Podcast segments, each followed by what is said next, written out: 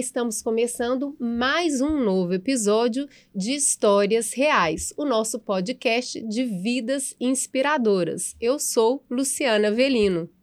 E eu, Flávia Presotti. Sejam todos bem-vindos, não é isso, Lu? Isso mesmo. E hoje, para poder marcar essa nova temporada aqui do nosso podcast, já que a gente já virou semestre, nós estamos aqui com duas convidadas muito especiais. Mas é lógico que eu vou deixar aqui um segredinho, deixar um tempinho aqui, uma curiosidade para vocês saberem quem está aqui com a gente, porque antes nós temos um tanto de recadinho. E aí fique ligado aí nos nossos recadinhos. Para quem está nos assistindo aqui no YouTube, pessoal, vamos lá. É só clicar aqui no inscrever ativar o sininho e marcar o todos, porque desta forma vocês vão ter todos os episódios chegando aí no seu celular, no, na, uma quinta-feira ao mês, duas quintas-feiras ao mês, né, Lu? A né, Lu? primeira, primeira, e, e a, a, última, última quinta-feira do mês. Mas você marcou ali no no, no, YouTube tá tudo certo. Estamos também no Podcast Apple, Spotify e Deezer. E no Instagram, nos segue lá, Histórias Reais, com dois S. Isso mesmo, pessoal, com dois S no final. E quem tiver dificuldade de acessar os outros canais, né, na, nas plataformas de streaming é, online e é... Nossa, tá, tá danado. No TikTok. No TikTok. Também. No TikTok. Né? E o Instagram. oh, gente, é isso mesmo. É podcast, é histórias reais, histórias de vida. Tem dia que a gente tá mais emotiva, porque o tema aqui mexe com a gente. E vamos seguir aqui. Lu, as nossas entrevistadas de hoje. Quem são elas? Vamos começar pelo tema. Boa, Lu. O Boa. tema de Conta hoje. O tema.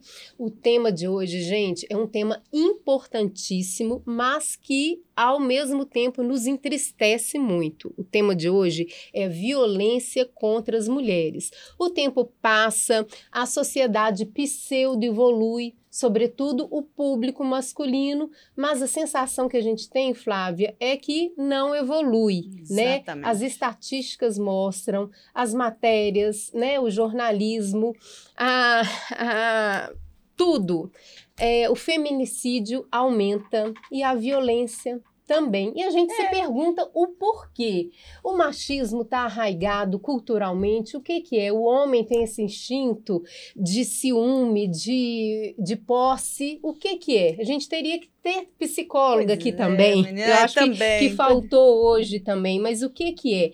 A gente tem um dado aí que 36% das mulheres brasileiras já sofreram um tipo de violência doméstica, de acordo com o IPEC. Mas a gente vai falar desses dados, dessas estatísticas mais para frente. Gostaria que você apresentasse as oh, novas menina, convidadas olha, gente, especiais para tratar desse, pena, tá... desse tema triste, mas é, importante exatamente. que a gente tem que falar e refletir o porquê disso, gente. O bom de estar do lado de né? jornalista né? é que ela já faz a entrevista com a própria apresentadora. É uma maravilha, gente. Adoro o podcast por isso.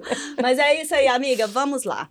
É isso aí. O tema é triste, como a Lu comentou aqui. Infelizmente, é exatamente essa situação que a gente, como mulheres, enxergamos, que parece que os dados vêm, a gente lê, lê, lê, lê e a, a, gente sabe que assim é algo que incomoda muito, que entristece muito a sociedade e principalmente a gente, mulheres, mães que vivenciam isso aí ou lendo, ou hum. as que realmente Tem vivenciam. Que ajuda, né? mas não ajuda tanto. Tem que ajuda, não ajuda tanto. É, é complicada a situação. Mas para falar sobre esse tema, nada melhor do que chamar as especialistas no assunto.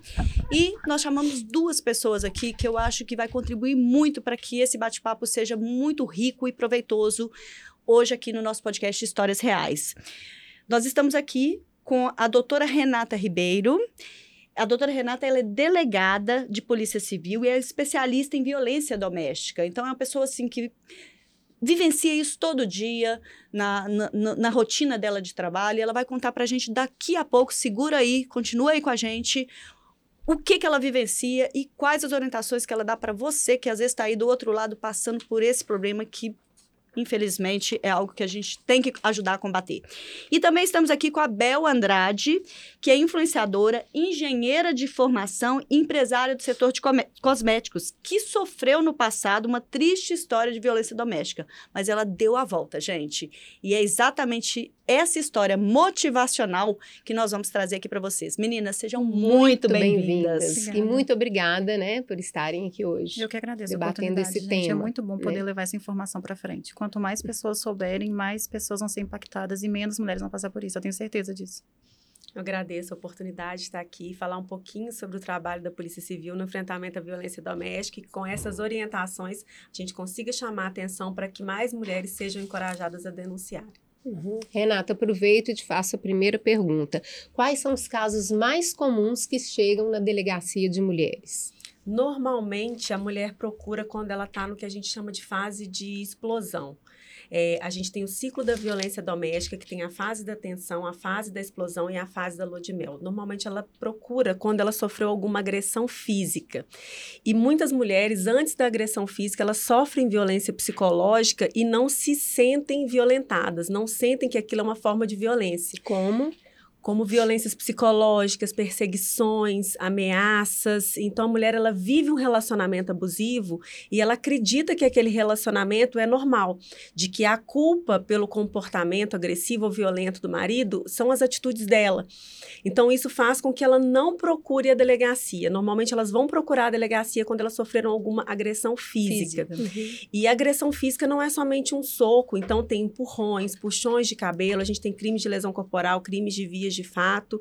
E, e muitas mulheres elas deixam de procurar a delegacia por não entenderem que aquela conduta que viola a integridade psicológica dela, que ela é uma conduta violenta e que ela vai levar a uma escalada da violência que infelizmente pode chegar no feminicídio. Tá, mas Doutora aqui, Renata. desculpa, eu tenho uma dúvida. Por uhum. exemplo, a, a, o abuso psicológico, até ele chegar a um físico, por exemplo, para ela ir fazer uma denúncia, como é, é meio estranho ela ir fazer uma ela vai lá fazer uma denúncia, mas aí o que que o que que o companheiro vai ser alertado? Ele notificado. notificado para um abuso assim psicológico. A gente tem. Ele não vai ficar mais irritado ainda? A gente tem a Lei Maria da Penha. Uhum. Essa é uma lei que é a terceira melhor lei uhum. do mundo no que diz respeito a violências domésticas e que ela veio exatamente para poder corrigir essa distorção histórica que uhum. existe entre homens e mulheres.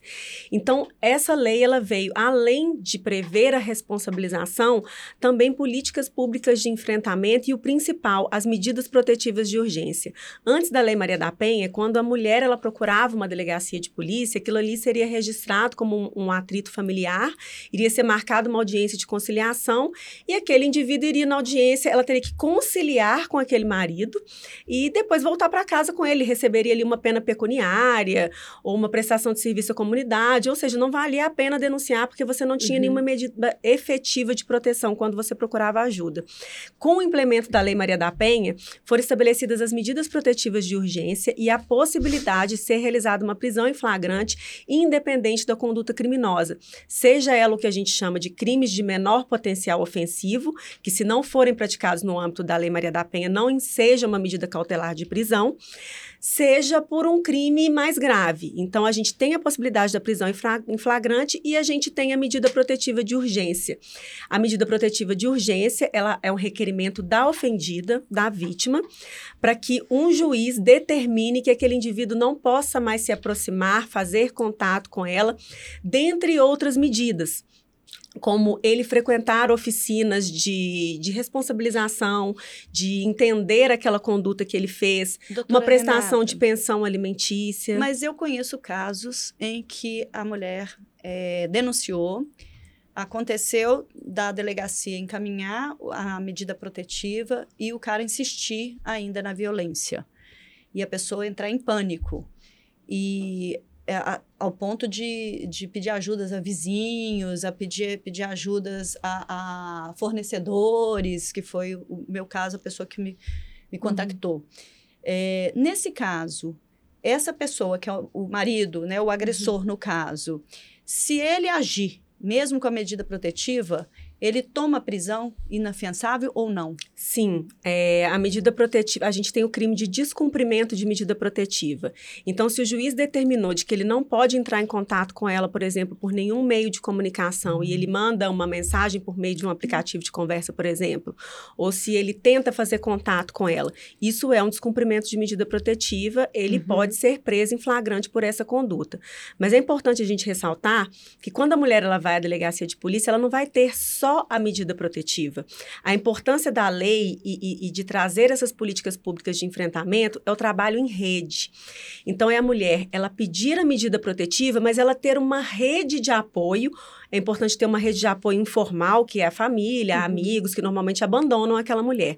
Mas é importante que exista uma rede de apoio formal, que é o um encaminhamento para um atendimento psicossocial, por exemplo. Aquela mulher, ela precisa de ter um acompanhamento psicológico. Você terminar um relacionamento que tá bom, já é difícil. É verdade. Imagina você terminar um relacionamento Abusivo. quando você é. já até com a sua autoestima baixa, você tá fragilizada. Então, ela precisa de ter um apoio psicológico, psicossocial.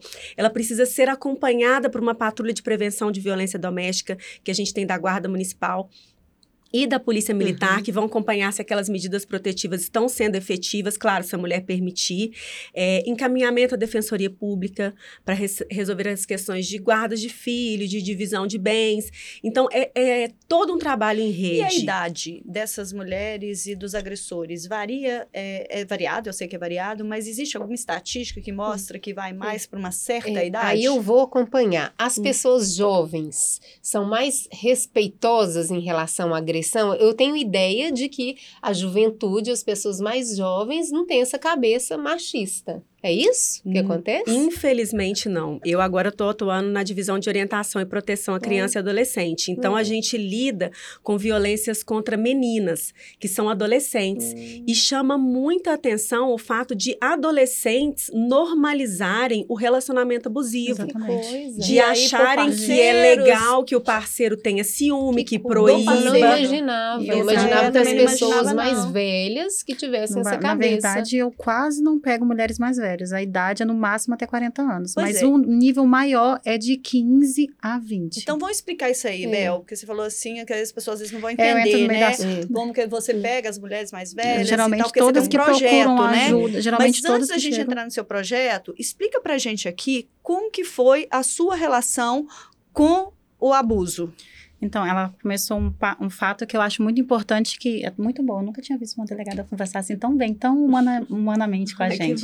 E olha que eu vou em muitas delegacias, então eu já fiz muita denúncia. O que, que acontece? Quando eu casei, eu casei com 18 anos, eu namorei 6 anos. Eu sei que foi muito prematuro, em responsabilidade dos meus pais, mas foi o que aconteceu. Uhum. então, como você tem várias que acontece é, isso, né? A gente começou a namorar muito novinho e foi programando para se casar mesmo. Uhum. E eu venho de uma religião, por exemplo, que a gente é programada para casar e não podia separar. Tinha até uma brincadeira lá em casa que se eu não fosse uma boa esposa, meu pai falava isso comigo, gente, mas meu pai não é um homem ruim, tá? Uhum. Eu seria devolvida. E eu fui devolvida. Qual que é, religião? Não, eu sou. Ah, a gente, é, era, é, a gente é, é evangélico. Uhum. Só que meu pai falava que quando a, a, menina não era uma boa esposa, eles devolviam a gente. Uhum. E eu fui devolvida. Eu fui a primeira devolvida da minha família.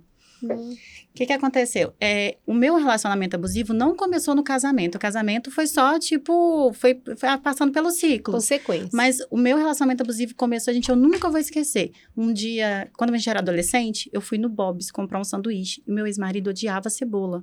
E eu fui comprar o sanduíche enquanto ele estava no telefone, sentei lá e falei: Eu quero um sanduíche assim, sem cebola. O sanduíche veio com cebola e jogou o sanduíche na minha cara. Nossa.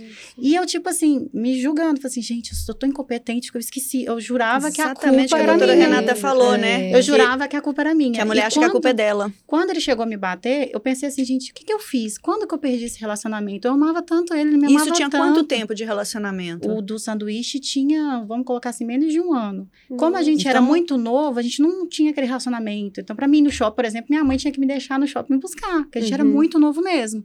Então, começou a violência para mim desde que eu era criança criança. Uhum. Eu achava o máximo ele ter ciúmes.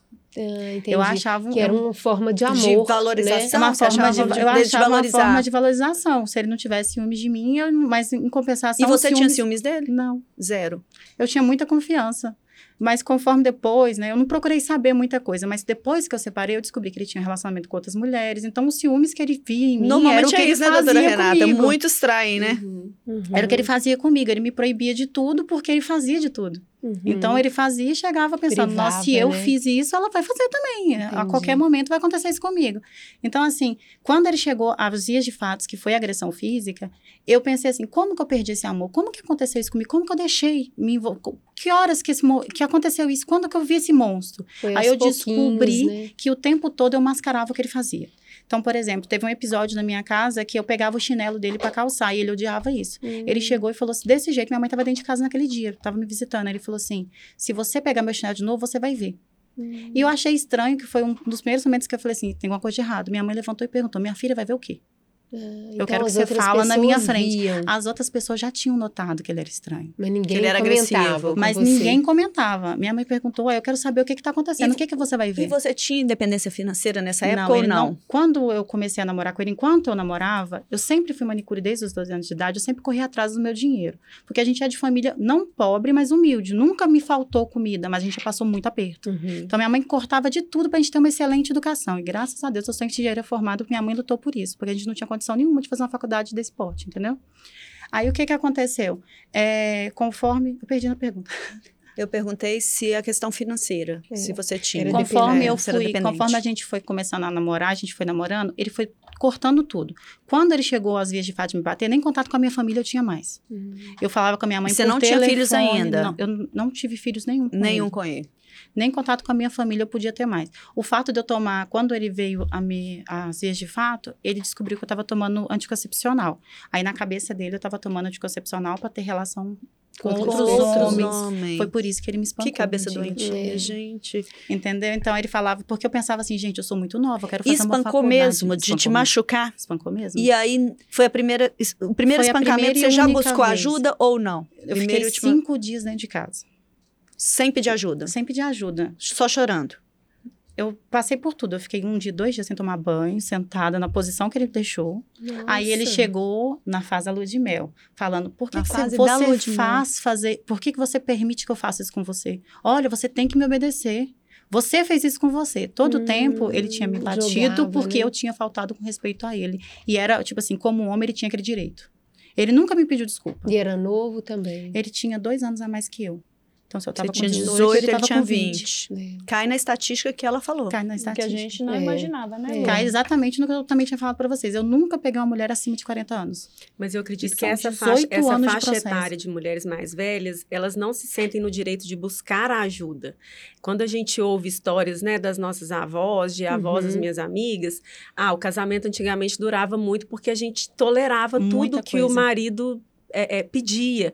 Então, essas mulheres mais velhas, ela- elas, talvez não se sentem no direito de buscar ajuda, de se separar, de sair Culturalmente, dessa que você situação. acha que é uma, uma- Culturalmente. culturalmente. Você tá falando muito pra trás. Não, né? Não, mas não, acho que falo- interfere agora. Já eu falo avós. nossas avós, É, É, avós, avós, né? mães, É. é. eu acho que as- a- essas mulheres mais velhas, talvez elas, a gente tenha uma subnotificação maior.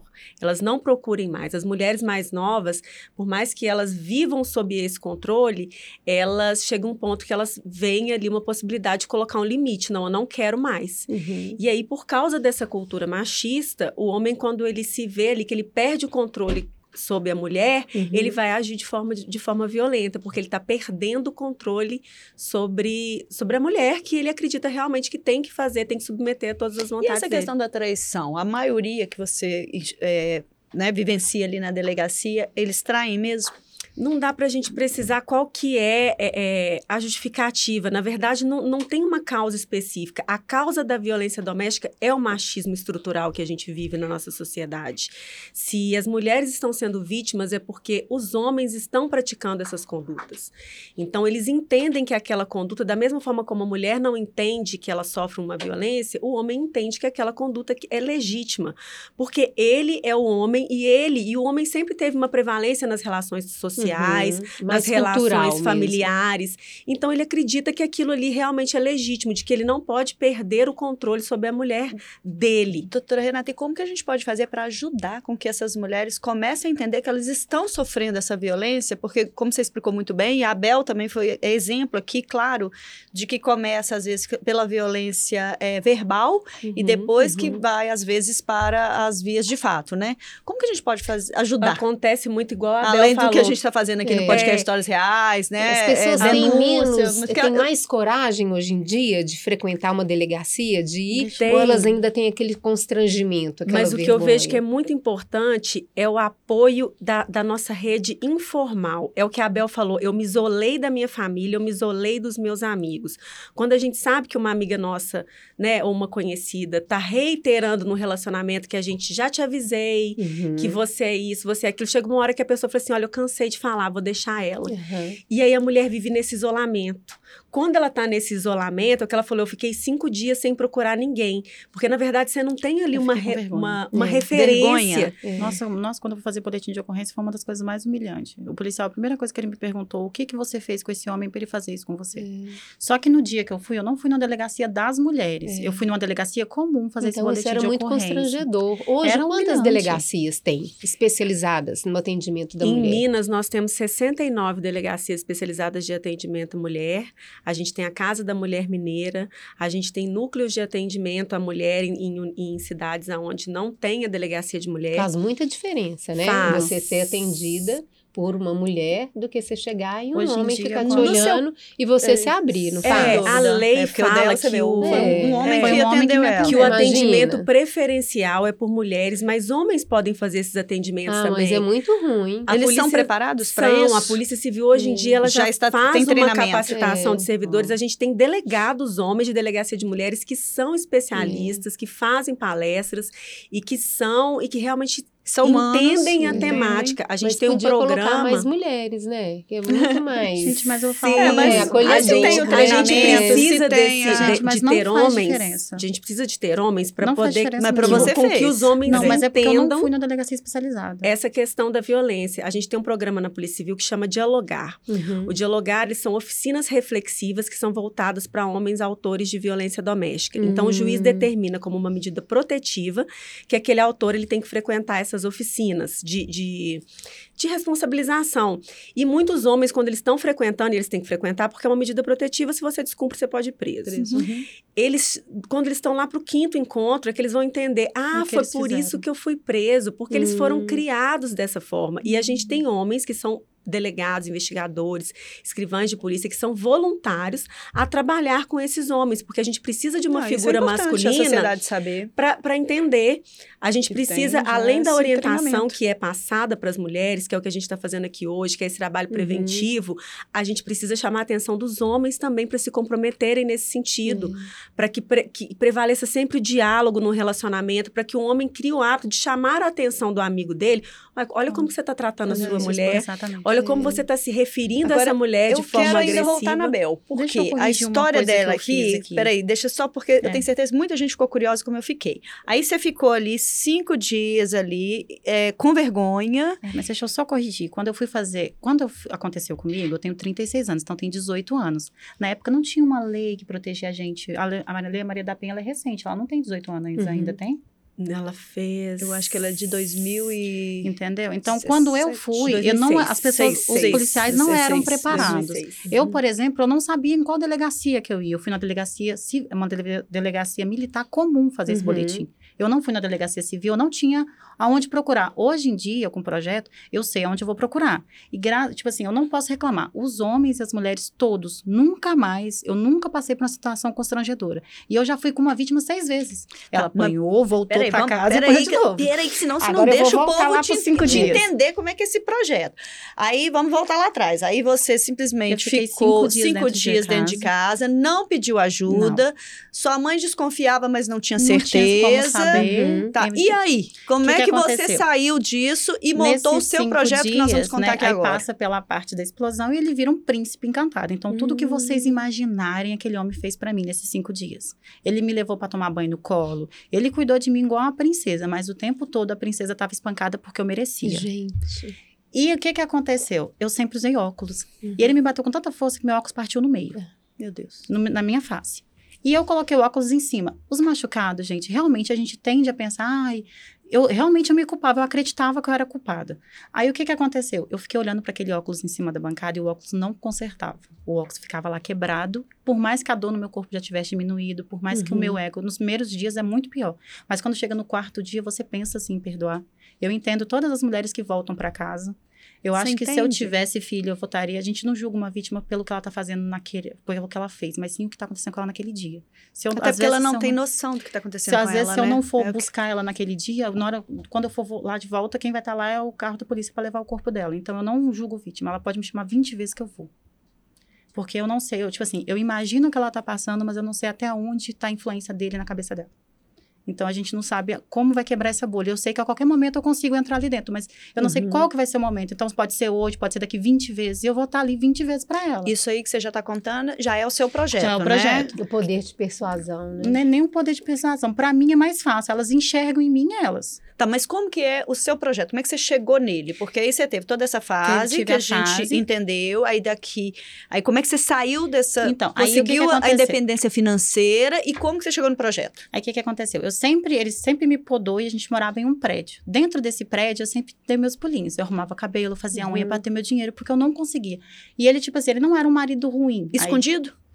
Ele Fazia saía pra tudo trabalhar, aí eu escondido. fazia as coisas escondidas no prédio. Que tristeza. Aí eu falei que ele não era um marido ruim, mas ele Olha só, até, até, até na hora que você Não, falou mas que não tipo era assim, marido ruim. Não, ele não era tipo assim, visualmente, ele não Uhum. deixava eu trabalhar, mas não me faltava nada. Aham. Não me faltava Nesse nada. quesito. Nesse quesito. Aí, conforme eu ia desobedecendo ele, ele ia descobrindo, ele ia cortando os meus benefícios, inclusive a comida. Hum? Exatamente. Meu então, marido deixou começava... você passar fome? Não, passar fome não, mas, por exemplo, ele não comprava carne pra dentro de casa mais. Então, por exemplo, ele pegava eu fazendo alguma coisa, às vezes eu. Às vezes conversando com a minha mãe, ele cortava.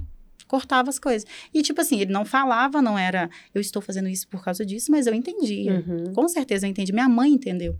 Minha mãe virou pra mim um dia e falou assim: "Ué, é engraçado. Não tem carne na sua geladeira. Você vive de ovo. Qual é a condição financeira que vocês têm? Vocês gastam Uhum. 300 reais no almoço e você vive de ovo.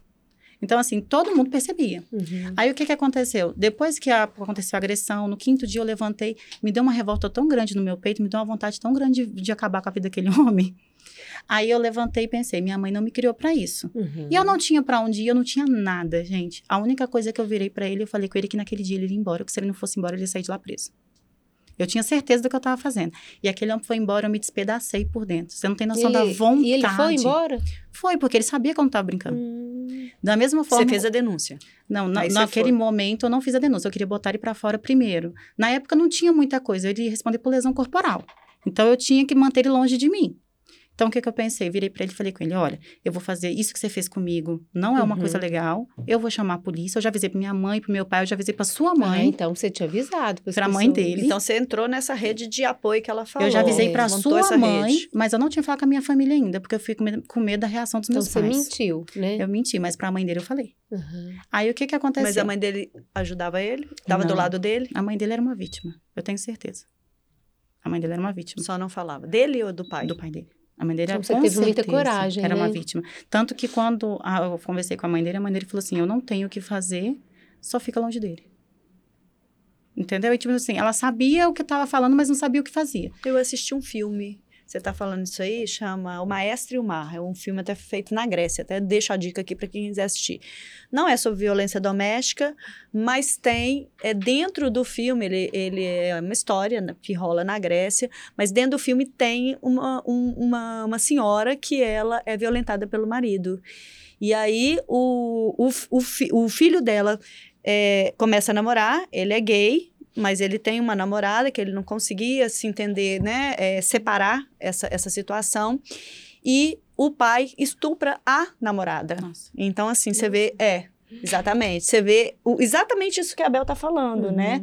Que às vezes. E, e que a doutora Renata falou também, que às vezes a situação vem lá de trás, né? Um é vítima, passa para o outro Uhum. e vai se complementando ali e ninguém se entende, né? Vira É. uma bagunça. É, o do- o Renata, é, quais foram os casos que mais te impactaram, assim?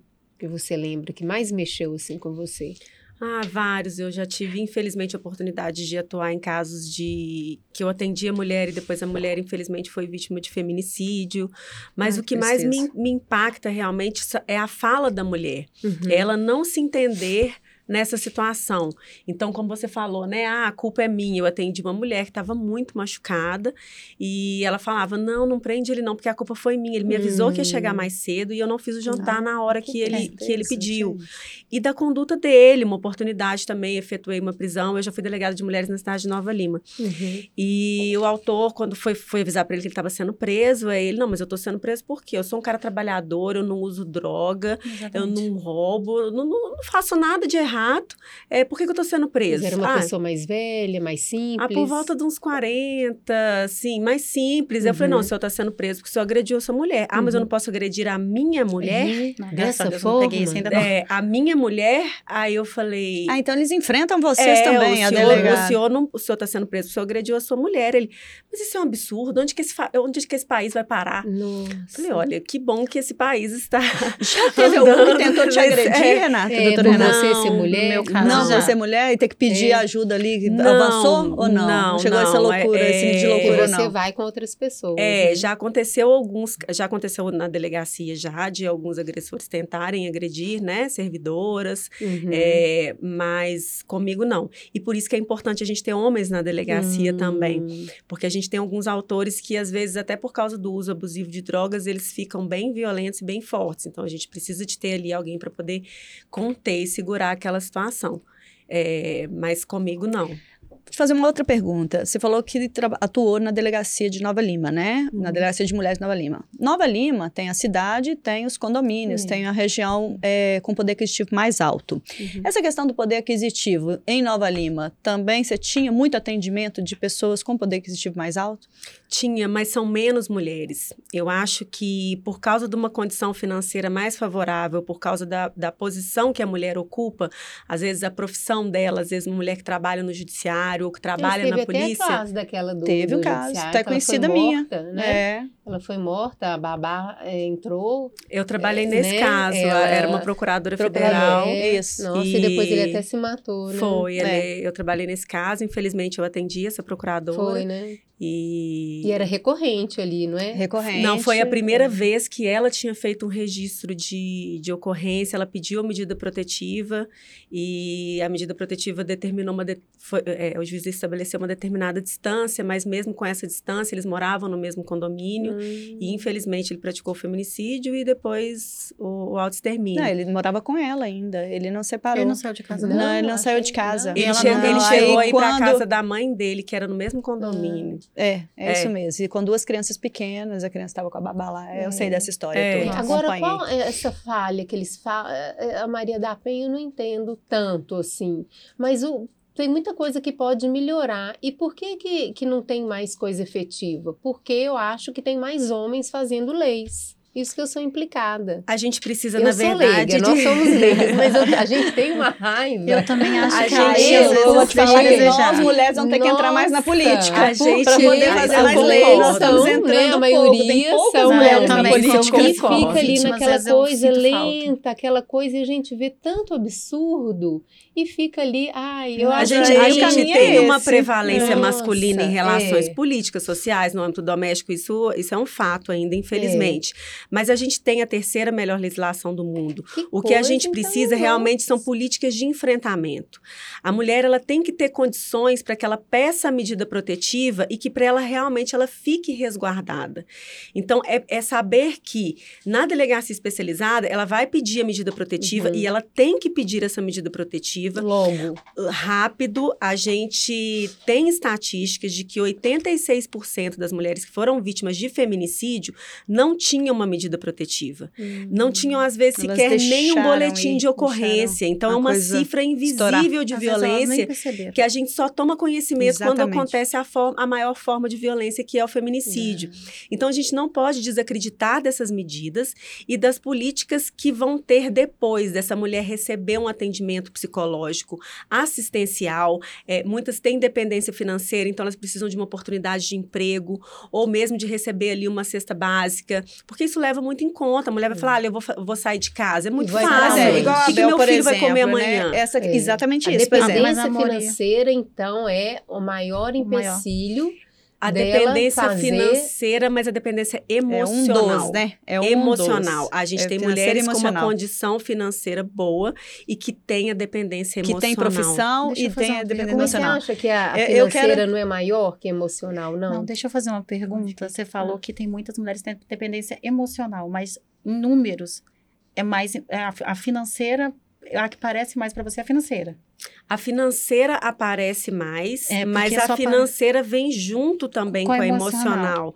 Porque você pode ali, você dispõe de acompanhar essa mulher para ela buscar os pertences, ser encaminhada para casa de algum familiar, Ou de pra ir casa para ir para um, um- uma casa-abrigo também. Ela pode ser encaminhada para uma casa-abrigo. A gente tem parcerias também com alguns hotéis que podem receber essas mulheres ali por um tempo até elas se restabelecerem. Mas é importante que ela dê esse pontapé inicial. De que ela tome consciência de que ela vive uma situação de violência e de que ela não precisa viver aquela situação. Pois é, que foi o que aconteceu com a Bel, né, Bel? Quando você tomou consciência, você agiu, foi isso? Eu tentei fazer da minha forma. Na época eu não tinha condição de ter um advogado, eu não tinha o que fazer. Então eu pensei, eu tenho que fazer de uma forma que eu não possa correr riscos mais. Eu não acreditava que ele ia me matar. Eu acredi não acreditava que poderia ser recorrente, mas eu não queria passar por aquilo nunca mais na minha vida. Então eu falei com ele que eu tinha avisado para minha família, então ele já ficou com receio. Pedi para ele ir embora, ele saiu de casa e falou: em menos de uma semana, me chamou de um nome horrível e falou: você vai pedir para me voltar porque você não é nada sem mim. E foi embora. Só levou a roupa, só levou as roupas dele mesmo. Aí eu deitei, fiquei olhando para aquilo, deixei para lá. Depois de dois dias ele voltou e terminou de limpar o guarda-roupa. Aí levou o videogame, né? Porque acho que todo mundo que agride tem um, um meninão dentro dele. Levou, levou tudo que ele tinha. Mas ele até aceitou rápido sair de É, casa, né? Porque tem alguns que não saem, Não, né? é porque eu tenho um gênio muito difícil. Eu tenho um gênio muito difícil mesmo. Você Se- acha que esse gênio ajudou? eu, Você foi ele forte sabia que eu não ponto. estava. Ele, sa- ele sabia que eu não estava brincando. Se eu falei com ele que era para ele ir embora, que eu, eu realmente estava. Você estava decidida eu- a... Tanto que eu fiz o boletim de ocorrência, eu corri atrás, demorou cinco anos para sair. Ele pagou cesta básica, 12 cesta básica na época. Eu achei Ele foi um preso? absurdo. Não, ele não Ele foi preso. Passou, pagou... Eu fiz o boletim de ocorrência, foi como. Aí ele fez um acordo, que eu não lembro se foi 12 ou se foi cinco cesta básica que ele pagou. Eu não sei se essa época já, já Não tinha, tinha, lei. não. É. Tinha, não. Eu, Ai, eu não tinha, né, você não, olhou. não fala que seu gênio é difícil. Você é uma É. mulher forte, você é, uma É. mulher segura. Não é que eu tenho gênio difícil. Eu, tipo assim, eu sempre fui Eles querem assim. fazer a gente É, foi acreditar de que ah, né? ah, você Você tem um vê que gênio difícil. tem os re- resquícios, É, né? Não, que mas ela o que, que acha que... acontece? É, eu sempre fui assim, eu sempre fui decidida. Se eu É. falava, se eu falasse que eu vou dominar, eu também, a menina tem seis anos. Ela levanta de manhã e fala, mãe, vamos dominar o, junto, o, número- o mundo junto comigo? Então a persona, minha personalidade tá nela. Então se ela falar alguma coisa, ela vai fazer. E como empreendedora? Aí como é que você entrou na vida empreendedora e começou a ganhar dinheiro, e ir na China buscar suas coisas, Na e virar China essa mulher poderosa coisas. que você é, influenciar tantas mulheres e tá com essa rede de lojas aí maravilhosas na área de, de beleza. Então, Conta um tudo- pouquinho gente, disso pior que aí. tudo Porque saiu olha da a virada, violência. gente. Ela virou Olha a chave. nós temos que ouvir essa né? virada. Gente, e tudo saiu da violência mesmo. O que, que aconteceu? Depois que aconteceu, que ele saiu de casa, aquilo me mexeu tanto comigo. Como que ele ia virar pra mim e falar que eu não ia dar conta? Uhum. Eu comecei a atender as vizinhas, eu comecei a ir no salão, eu comecei a tipo assim, eu tenho que pagar as contas, eu tenho que me virar. Eu não vou voltar pra casa da minha Uhum. mãe. A minha luta diária era aquela. e nisso, eu comecei atendendo uma cliente, outra cliente, e foi crescendo. Quando eu vi, eu já tinha salão formado. Você começou como manicure mesmo, atendendo as Manicure clientes. e fazendo escova. Eu Fazendo cobrava na época, escova. na época Indo escova na casa das indo pessoas. na casa das pessoas, que eu não tinha, só tinha o meu secador Aí secador cabelo. depois você montou o salão. Aí eu o montei primeiro o salão. salão. Primeiro salão. Ah. No primeiro salão, já dei de cara com a manicure o mesmo problema. Ela já estava justificando o que o marido dela fazia. Ah, ele gritou comigo no telefone porque ele tá Olha. nervoso, porque o dia dele tá difícil. Aí eu já. Minha filha, isso não tá normal, não. Foi de psicóloga. Eu já né? passei por isso. Ah, mas o que, é que eu vou fazer? Um dia ele deu, bateu no menino dela. Eu peguei meu carro, na época era um Chevette, eu nunca esqueci. Entrei dentro da vila e trouxe ela para trouxe ela para minha casa. Depois de uma semana ela voltou. Ele bateu nela de novo. Hum. E assim foi indo. Hoje em dia essa menina tem uma rede de salão também, lá em Santa Olha, Luzia. Você ajudou ela a empreender. A também, empreender. né? A menina tá, tá com 13 anos. Hoje a sua empresa, a Bel Império, está com quantas lojas? Somos 10 lojas. São 10 lojas na região metropolitana. Não, tem Valadares e Patinga também. Tá no interior. No interior bastante. também. Hoje em É. dia nós somos 10 lojas, graças É. a Deus. E como acredito. que é a escola de formação dessas mulheres com foco na violência doméstica? Então, o que que acontece? gente. Quando acontece delas chegarem à via de fato da violência, elas Imagina você virar pra uma, pessoa, pra uma mulher e falar com ela, então. eu sei que você estava ansiosa pra contar isso, né? Desde o começo, ninguém tava entendendo é, nada. é. Agora É chegou, porque agora você vai é a dar a parte boa, resposta. Isso que vale a pena. Eu acho que tudo vale a pena quando chega aqui. Pelo Uhum. menos eu tenho, eu tenho certeza que alguma mulher eu vai tô se identificar. tempo aqui, eu falei, tô olhando o tempo, eu falei, tem que fazer essa é. pergunta, tem que eu tenho encaixar ela de certeza novo. que alguma mulher vai se identificar e eu tenho certeza que vai nascer alguma coisa dentro de alguma delas, porque é é Deus mesmo. O que que acontece? É, elas chegam com a violência doméstica. Aí você vira para uma mulher e fala com ela: você tem que sair da sua casa, nós vamos colocar uma medida protetiva, o cara vai sair de casa, quem vai pagar suas contas? Aí ela já fala: poxa, eu não posso pedir uma medida protetiva, ele não vai me dar pensão, como que eu vou viver com 250 Uhum. reais? Que é hoje em dia uma pensão 350 reais. Eu tenho aqui água, luz, meus filhos. Querendo ou não, gente, é igual relacionamento. Eu sei que todo mundo tem um relacionamento aqui. Você sabe que tem, tem dia que dá vontade de sumir e deixar seu marido com os meninos dentro de casa. Mas você pensa assim, ah, eu que tô... E deixa pra lá. O relacionamento abusivo também é assim, só que um grau muito maior. Então ela pensa, poxa, eu apanhei. Mas eu tenho água, luz, comida, eu não me preocupo com escola. Eu não tenho que sair cedo de manhã, eu não tenho... Como que eu vou sustentar essas crianças? Como que eu vou me virar? Aí já vem o primeiro impacto. Então, quando chega esse primeiro impacto, eu tô aqui pra falar com ela assim, olha, você consegue. Independente, você pode deixar os meninos na sala e fazer pé e mão na sala da sua casa. Mas você não precisa desse homem, você não precisa passar por isso. Uhum. Você é mais E aí que você isso. conta a sua história sempre. A sua história sempre você Eu traz ela. minha. Quando é um evento só de meninas que sofreram violência, a gente abre para quem quiser falar, falar. Uhum. Hoje em dia a gente trabalha muito com evento misto, né? Então, por exemplo, tem as meninas que vêm para o curso normal, que não tem diferença do curso. E as meninas que vêm do... ah, então a gente não toca nesse assunto. Mas antes delas chegarem, quando elas já chegam, a maioria já sabem o que aconteceu comigo, a maioria já vem do, das nossas, dos, do balanço geral. Todo mundo já me viu em algum lugar. Hum. Todo mundo já viu em alguma reportagem a minha história e pensa, poxa, se você passou por isso, você era tão nova, você não tinha nada e conseguiu, hoje em dia você tá aqui, eu não é vou morrer modelo, por causa né? desse homem. Tem É gente até hoje pelo balanço geral? Tem gente Tem até tempão hoje. que eu fiz essa matéria com você. Foi uma série de três episódios, Foi, né? Então foi. passava. Só pra quem não sabe, a Bel, a empresa dela foi cliente da Presote Comunicação, que era, né? A Presote é apoiadora Mas aqui do nosso podcast. É. E tem uns quatro anos isso, Foi né? 2019, Aí, mas todo ano. 2019. É, é. E ainda vem pessoas. Mas, mas todo ano, Que Maria legal. da Penha, ah, por exemplo. então, gente, tá vendo? A assessoria de imprensa funciona. Vale a pena, né? Vale a pena, Vale a não pena. Olha aí. Contrata a Presote Comunicação. Renata, e você acabou caminhando para essa área de conflitos, de- dessa demanda familiar, de violência eh, familiar, por algum motivo especial? Te atraiu? Foi um desafio, alguma coisa a esse respeito? Como é Ah, que eu foi acho que eu, eu gosto da temática. Então, minha primeira lotação foi na cidade de Ouro Preto, onde eu também fui delegada da Delegacia de Mulheres, Nova Lima Uhum. também. Eu já tive a oportunidade de trabalhar em outras áreas, Delegacia de Crimes Cibernéticos também. E fiquei muito tempo também na proteção à criança e adolescente. É, eu gosto de trabalhar com pessoas, eu acho que é gratificante quando a gente consegue fazer a diferença com o nosso trabalho. Uhum. E a gente observa que a Polícia Civil ela faz um trabalho não só de responsabilização, de investigação e de responsabilização daquele indivíduo. A gente faz um trabalho também de orientação e de prevenção. E essa é uma parte que eu gosto muito. É, é, é muito bom você saber que você pode evitar com que uma mulher sofra um tipo de violência Uhum. maior ou tirar uma criança de uma situação que ela está vivendo de, de violência. Então, muito mais do que a atividade fim, que é investigar, que eu adoro também. Uhum. É, essa parte de orientação, isso sempre me chamou a, a atenção. Antes de eu ser policial, a minha mãe falava que quando eu era criança, eu falava, ah, quando eu for, um propósito de quando eu for né? adulta, o que, que você vai fazer? Como você vai ser quando você crescer? Ah, eu vou ajudar as pessoas. Ela, mas vai Uhum. ajudar as pessoas De que como? forma, Eu não né? sabia, mas eu sabia que eu ia ajudar as pessoas. Interessante, interessante. Agora, o caminho dessa coisa da violência da mulher, como que você vê, assim? Como que você acha que está caminhando? Se essa tá coisa evoluindo, se tá é, do regredindo? feminicídio, o que que...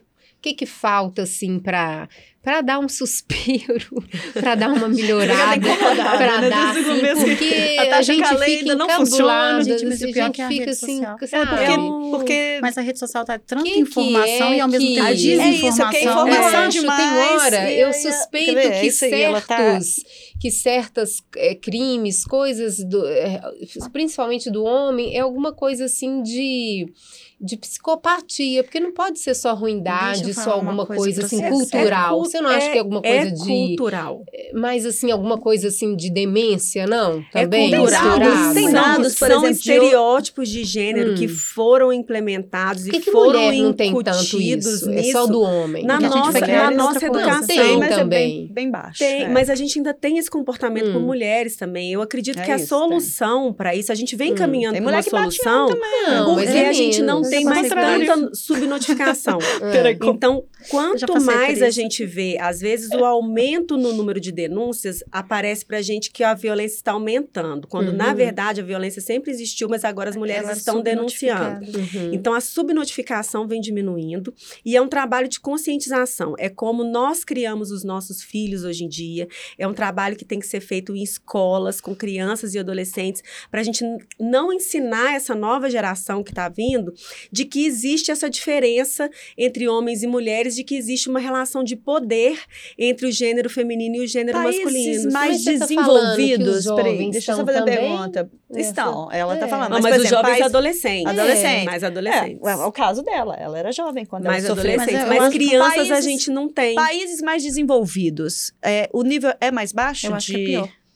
Eu não Não tenho tem essa, essa não tenho estatística, essa né? estatística, mas eu vejo, eu, eu vejo, eu tenho um filho de 9 anos, e eu vejo que ele não repete condutas que existiam na minha infância, Uhum. de menina faz educação física e joga uma coisa, e menino faz educação física e joga outra Uhum. coisa. A turma ser separada. Ele não tem. Outro dia ele me perguntou.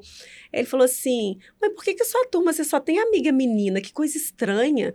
Então, Uhum. assim, eu já vejo que. Essa mudança, Vê né? Eu já É que é vejo uma essa transformação mudança cultural e mesmo. a gente tem que criar tanto meninos e meninas para entenderem que a menina de que ela não precisa ser protegida por homem, de que ela tem que buscar realmente a independência dela, de que ela tem que estudar, e de que ela não tem que depender de ninguém. A felicidade dela não tem que depender dela ser casada ou não ser casada, ou, é, é, ou ter um companheiro ou não. E o menino de que ele tem que respeitar é, mulheres, tem que respeitar pessoas, de que não tem que existir essa É o distinção. comportamento de base, né? Passa pela base, pela educação dentro de casa, pela educação nas escolas, Uhum. pela, pela essa, essa prevenção que a gente está fazendo, né? De informar, Isso. informar a Eu população. acho que a, a cura para quase todos os males é a educação. É, é, eu também Hum. acredito nisso. Ô, Bel, e aí voltando em você novamente, aí na hora que a Renata estava comentando ali, você falou assim, mas eu já passei por isso ao contrário. Você bateu no homem, então? Já, Como é que é? Eu já bati no pai dos meus meninos. É, a gente, a, No gente pai dos seus filhos, que não é o agressor. Outro Não, é, eu, depois Que disso não eu é agressor, casei. ela não teve, fiquei- é. graças a Deus. Você eu- descontou um pouco do que Não, você eu não descontei. Eu acredito que eu fiquei traumatizada. Eu fiquei traumatizada mesmo. Gritou comigo, eu viro uma onça. Hoje em dia, eu tive que fazer tratamento pra melhorar, porque não é normal a mulher avançar nos outros. E eu pulava nele. Pulava Várias nele. vezes? Mais de uma vez? Eu pulei, quando eu tava grávida, eu pulei nele duas vezes, porque ele falou mais alto comigo. E na É um trauma, última gente. vez É, que ele é um falou, trauma. a última vez que ele falou comigo, que eu, a última vez que eu, tipo, infelizmente, eu sou muito grossa, e eu sou muito grande, né? Então eu machuco as pessoas. Da última vez que eu avancei nele, eu avancei com um rodo. Aí no final das contas eu falei Não é assim, de eu não. quero A ir gente pro tá médico. aqui, mas não é de rir, eu gente, falei, é eu quero ir pro ela médico é- ela é porque figura. você não fez nada comigo. Uhum. Eu tô agredindo você, por eu tô descontando alguma coisa em vocês, não é justo. Ele tinha, eu, eu também acho, por exemplo, por eu ter avançado nele, se ele tivesse tentado se defender, era legítimo. E, coitado, ele apanhou, ele encolheu pra apanhar. Graças a Deus era um homem, né? Se Uhum. fosse um menino, ele tinha aproveitado a situação. Mas eu já fiz Uhum. isso ao contrário. Não me orgulho, mas já fiz. Uhum. Sim, até porque...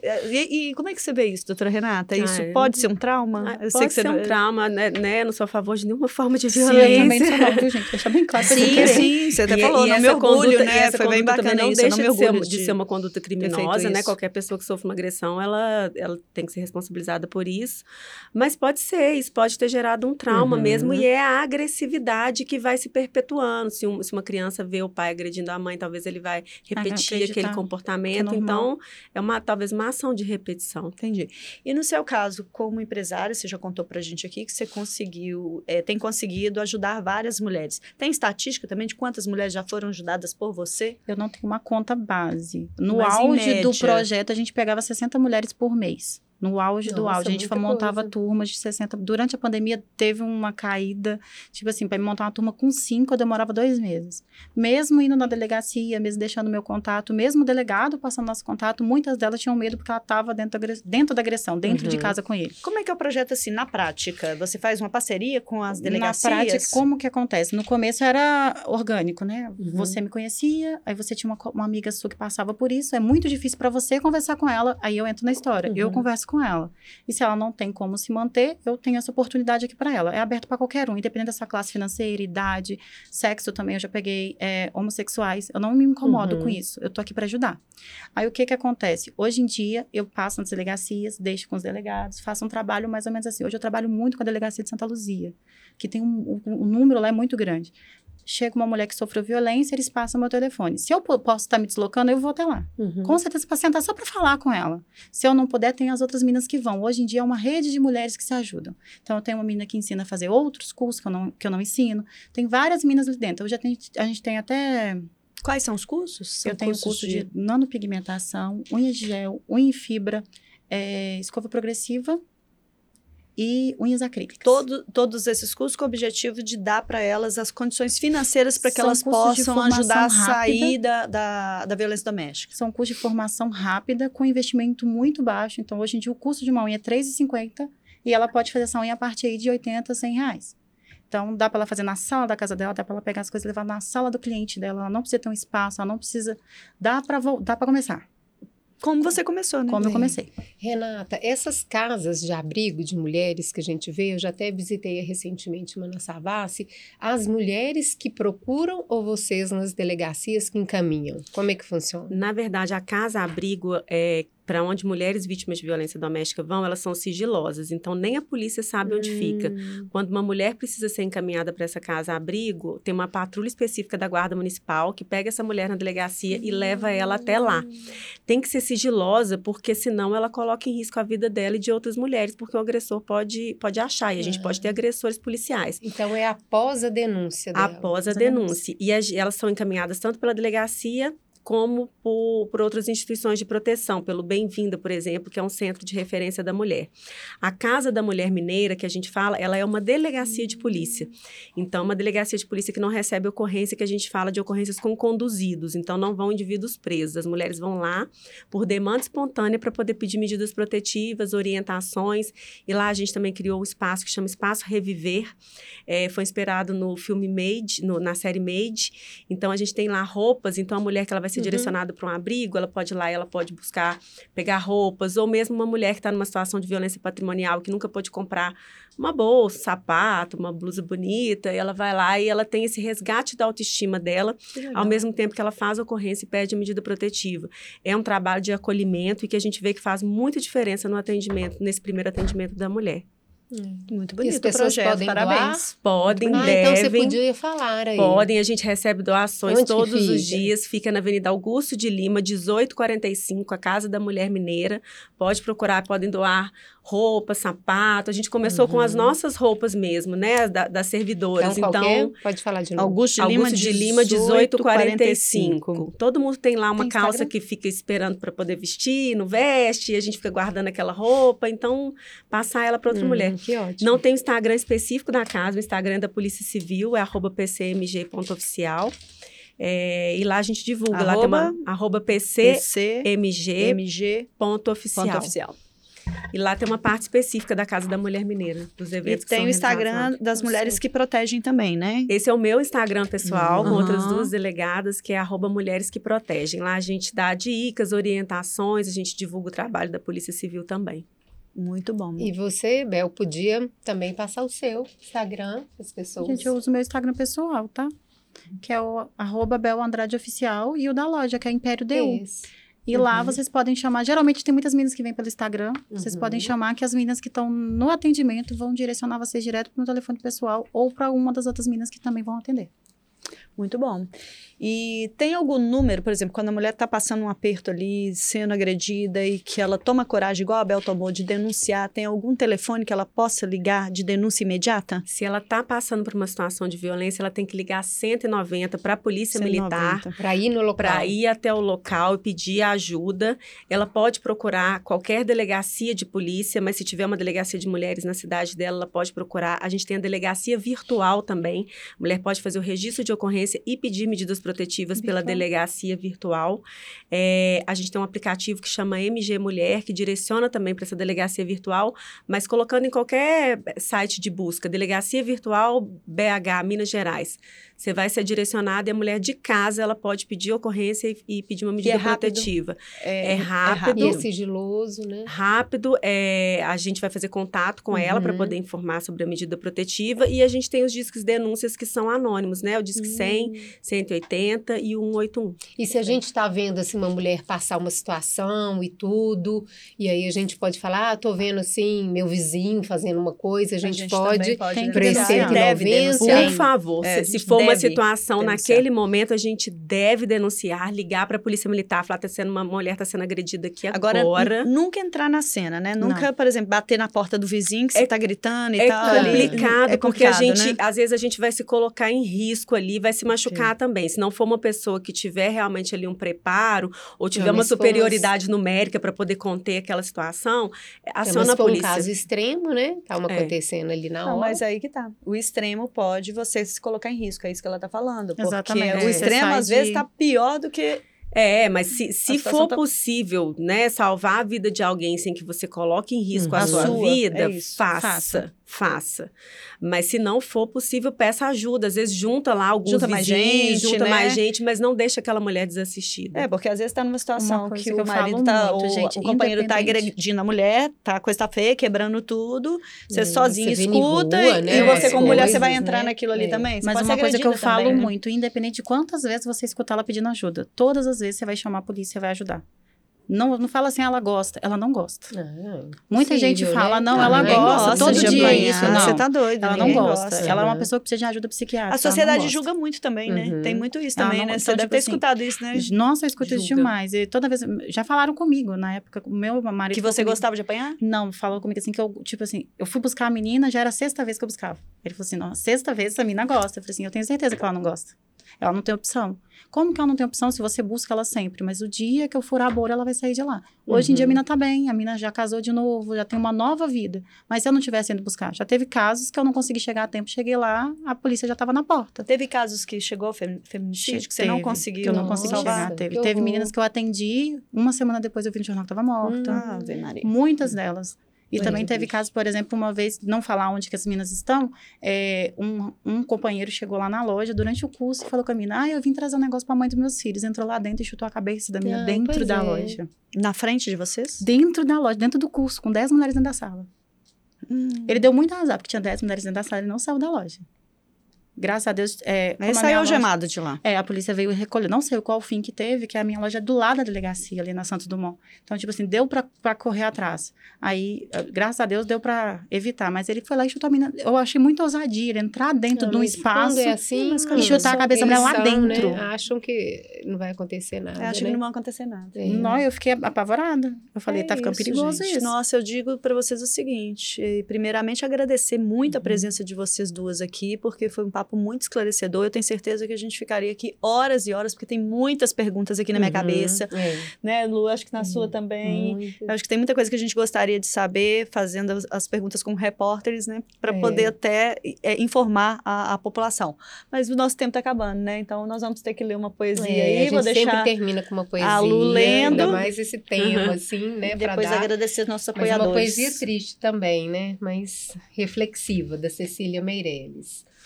Quando os homens na terra sofrerem, sofrimento do corpo, sofrimento da alma, tu não sofrerás.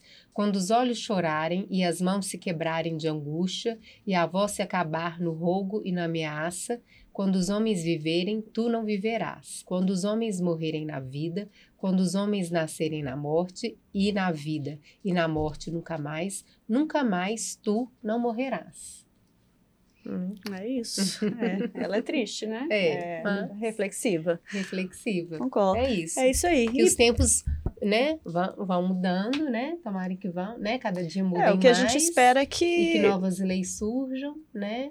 Não, E cada que- vez mais com mais rigor É, e que. mais né, respeito. Primeiramente, parabenizar né, o trabalho Né? da Polícia Trabalho Civil aí, que Renata, realmente maravilhoso. maravilhoso, viu, Renata? A gente não sabia dessa amplitude, né? É. Desse tanto de ações que estão sendo conjugadas É. a somente ligar para o 190, né?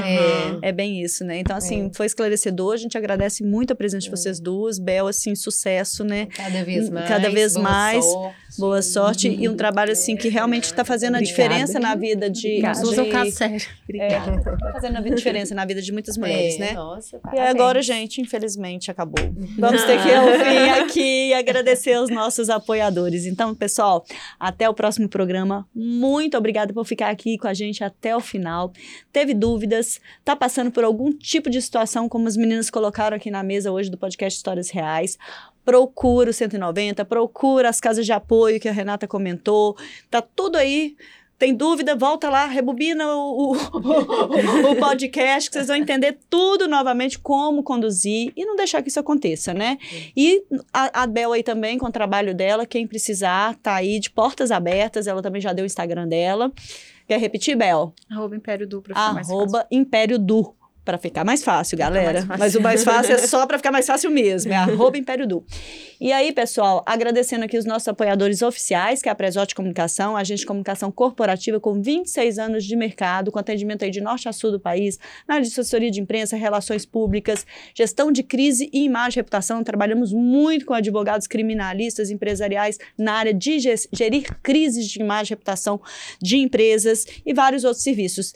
E a Droga Norte, que está na região de Contagem, região metropolitana, há 50 anos. É isso aí. Até a próxima. Beijo, Beijo. até a próxima. Até. Tchau.